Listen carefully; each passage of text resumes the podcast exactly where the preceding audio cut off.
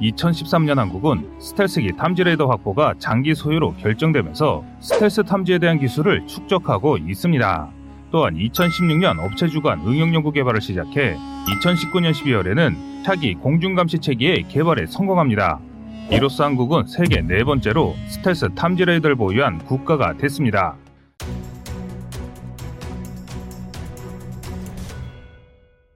국내 자체 기술 개발로 개발된 스텔스기 탐지 레이더는 디지털 능동위상 배열 형태로 소형 표적 실시간 탐지를 위한 고속 신호 처리가 탑재됐습니다. TBD, Track, Before, Detect 방식 탐지 기술, 탐지 거리 수백 킬로미터, 탐지 표적 수백 개, 추적 표적 수십 개 탐지가 가능한 RCS 값을 0.00제곱미터라고 공개했는데요. 이는 완전한 디지털 레이더로 12 by 7 배열 안테나, 접이식 차량 탑재형 등 이동성을 구현한 형태로 개발됐습니다. 특히 이번 발표된 RCS 값은 최신형 스텔스기인 F-35 0.15와 토마호크 미사일 0.05, SR-71 블랙버드 초고고도 정찰기 0.14 등을 탐지할 수 있는 성능의 레이더인데요. F-35 스텔스기가 우리 공군에 배치되기 시작한 전인 2015년에 러시아 원천 기술의 콜추가 레이더 확보 등과 연계해 개발됐기 때문에 스텔스 탐지에 대한 성능은 다른 군사 선진국들과 비교해도 우위에 있을 정도입니다. 이를 개발한 한화 시스템은 이 레이더의 용도가 탐지 목적과 요격을 위한 추적 그리고 유도 목적의 레이더로 개발한 상황인데 이와 더불어 한화 시스템은 공식 SNS를 통해 적의 레이더를 사전에 탐지 분석해 효율적인 항공작전을 지원하는 전투기 탑재형 TAC-ELINT도 공개했습니다. 이는 전자전을 염두에 둔 정찰 자산으로 구체적인 제형과 성능에 대해서는 언급하지 않고 있지만 이마저 실전 배치된다면 한국은 스텔스 탐지 능력뿐만 아니라 전자전에도 대응할 수 있는 전략 자산을 확보하게 되는 것입니다. 현재 대한민국은 스텔스 레이더 개발에 박차를 가하고 있는 상황입니다. 그런데 여기에 꿈의 레이더라고 볼 이유는 양자 레이더도 개발하고 있는 실정입니다. 그렇다면 한국의 양자 레이더 개발은 어느 수준까지 도달했을까요? 스텔스 항공기는 특수도료 및 기체 설계를 이용하여 전파를 흡수하고 편향시키기 때문에 전통적인 방식의 레이더로는 탐지가 되지 않습니다. 그래서 이런 문제점을 해결하고자 양자 레이더가 개발, 추진된 것입니다. 양자 레이더는 기존의 고출력 레이더와 달리 양자 에너지를 단일 광자 수준으로 쪼개서 사용하는데요. 이렇게 되면 출력이 매우 낮아 상대에게 탐지가 되지 않는 것이 특징입니다. 가장 먼저 양자 레이더가 실용화되려면 사용자가 버튼을 누르는 것만으로 양자 얽힌 강자를 생성할 수 있는 소자 개발과 생성 장치를 제작하는 것이 핵심입니다. 그런데 모든 양자 레이더가 해결해야 할 난제로 꼽히는 것이 표준 양자 한계가 있습니다. 얽힌 양자가 생성되는 비율이 생성되는 전체 양자의 제곱근의 비율로 감소하는 양자의 특성이 그것인데요. 양자 물리학적 원리인 양자 불합정성 원리로 이를 발견한 이에 이름을 붙여 하이젠베르크 한계라고 부릅니다.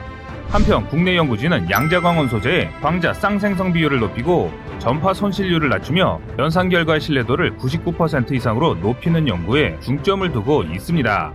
사실 말이 어려워서 그렇지 이 모든 걸 쉽게 풀이하자면 한국은 적에게 탐지되지 않는 레이더파로 스텔스기를 탐지하고 빠른 전송 속도로 즉각적인 처리가 가능한 레이더를 개발하고 있다는 뜻입니다.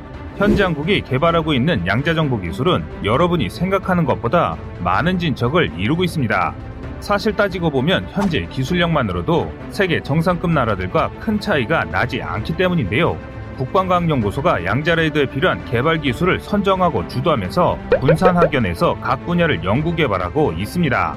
이미 상당한 진척을 이루고 있는 것으로 알려져 있는데 그중 국방과학연구소가 연구 개발을 주도하고 있는 양자 레이더는 얽힌 강자를 생성하는 기술, 장거리 탐지를 위한 양자 자기장 센서, 광 마이크로파 양자 변환 기술, 양자 상태 보존 및 정보 처리 기술, 그리고 양자를 이용하여 표적을 이미지하기 위한 양자 조명 및 양자 ghost imaging 기술입니다. 또한 카이스트 전기 및 전자공학부에서는 전파, 소자, 신호 부문으로 나누어 연구가 한창입니다. 기초과학을 바탕으로 광 및 전자파와 양자정보 기술 연구에 앞장서고 있는데요. 크게 광학 안테나 시스템, 전자기학, RF 메가와트, 미리 단위 등으로 양자정보 시스템 분야로 나뉘어 연구가 진행 중입니다. 또한 삼성전자 포스텍 물리학과 교수팀이 미국 하버드대, 메사추세츠 공대, 레이션 BBN사 등과 공동으로 기존보다 약 10억 배 민감도가 향상된 이라토아트급 초고감도 마이크로파 검출기인 볼로미터를 개발했는데요. 마이크로파를 이론상 검출 가능한 가장 작은 한계인 1 아토아트는 100경분의 1아트까지 검출할 수 있는 고감도 검출 기술이 개발된 것입니다. 이와 함께 한국전자통신연구원의 양자광학 연구실 연구진도 광자를 이용해 상온에서 양자통신을 구현하는 데 필요한 양재회로를 개발했습니다. 양자 레이더 연구와 관련한 대한민국의 현주소는 범 국가적인 투자 지원 아래 군산 학연이 합심해 양자가 가진 특성 관계를 극복하기 위해 양자 소자 소재 개발, 검출, 보존, 증폭, 양자 통신과 양자 컴퓨팅 기반 기술 연구가 활발히 진행 중이며 상당한 진척과 성과를 보이고 있어 다른 군사 선진국들도 한국의 양자 정보 기술을 놀라워하고 있습니다.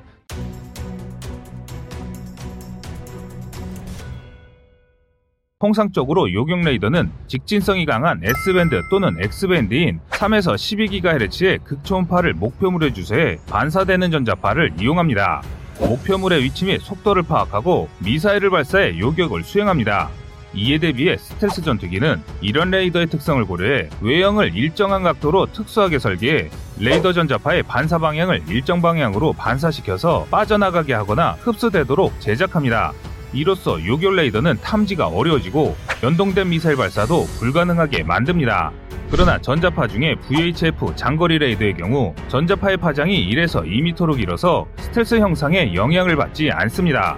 더욱이 스텔스 능력 향상을 위해 제작된 전파 흡수 재료 RAM은 S밴드 이상에서만 흡수되도록 설계돼 파장이 매우 긴 VHF 레이더파에서는 효과가 줄어듭니다. 따라서 전투기의 레이더 반사 단면적은 레이더파의 파장이 길어질수록 증가하는데요. 이런 이유로 passive 레이더가 주로 사용하는 VHF파는 파장의 길이가 10cm에서 1m 사이여서 항공기의 RCS를 크게 증가시킵니다.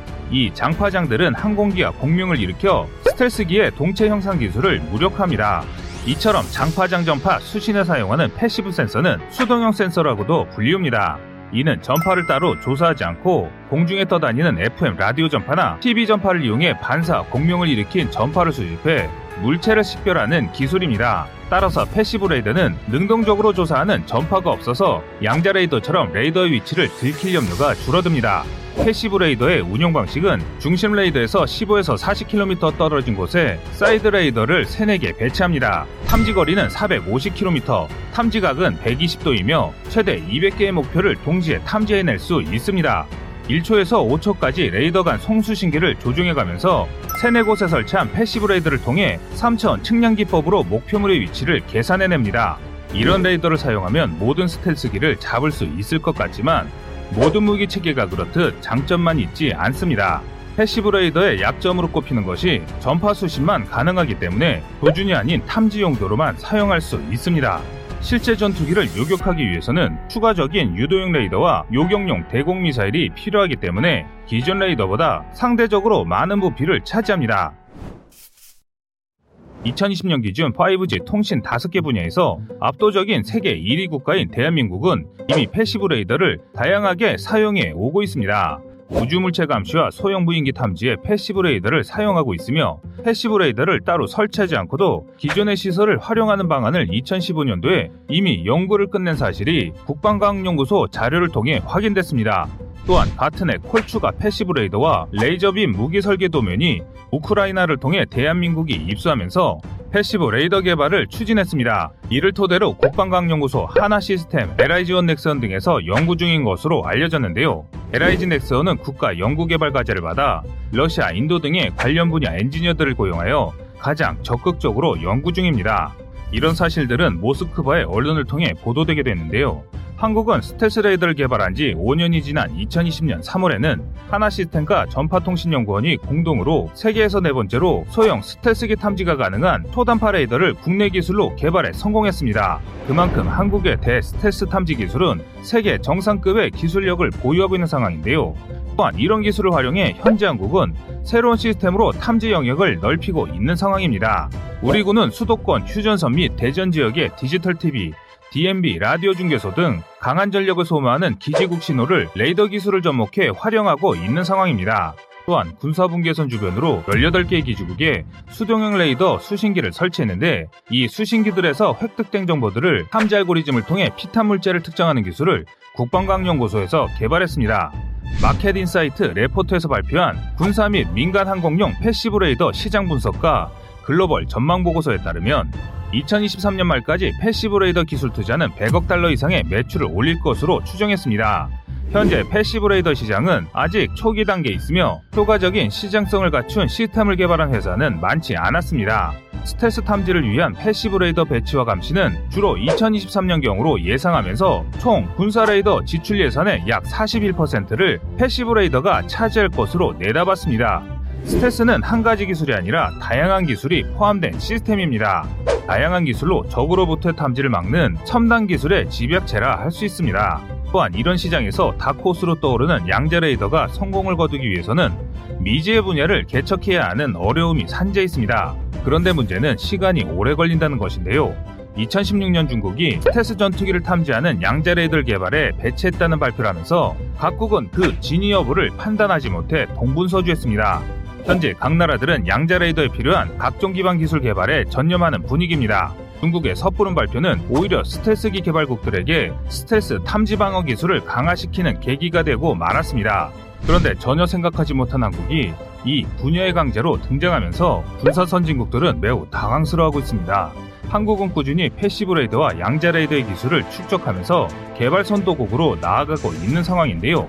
이런 모습은 비단 우리 적성국뿐만 아니라 한국의 주변국들도 우리의 능력을 부러워하며 놀라워하고 있습니다. 이런 결과는 한국이라는 나라가 사전에 이런 기술들을 미리 준비했기 때문입니다. 또한 정부와 기업이 혼연일치된 모습으로 개발에 매진했기 때문에 이런 놀라운 결과를 만들어낸 것입니다.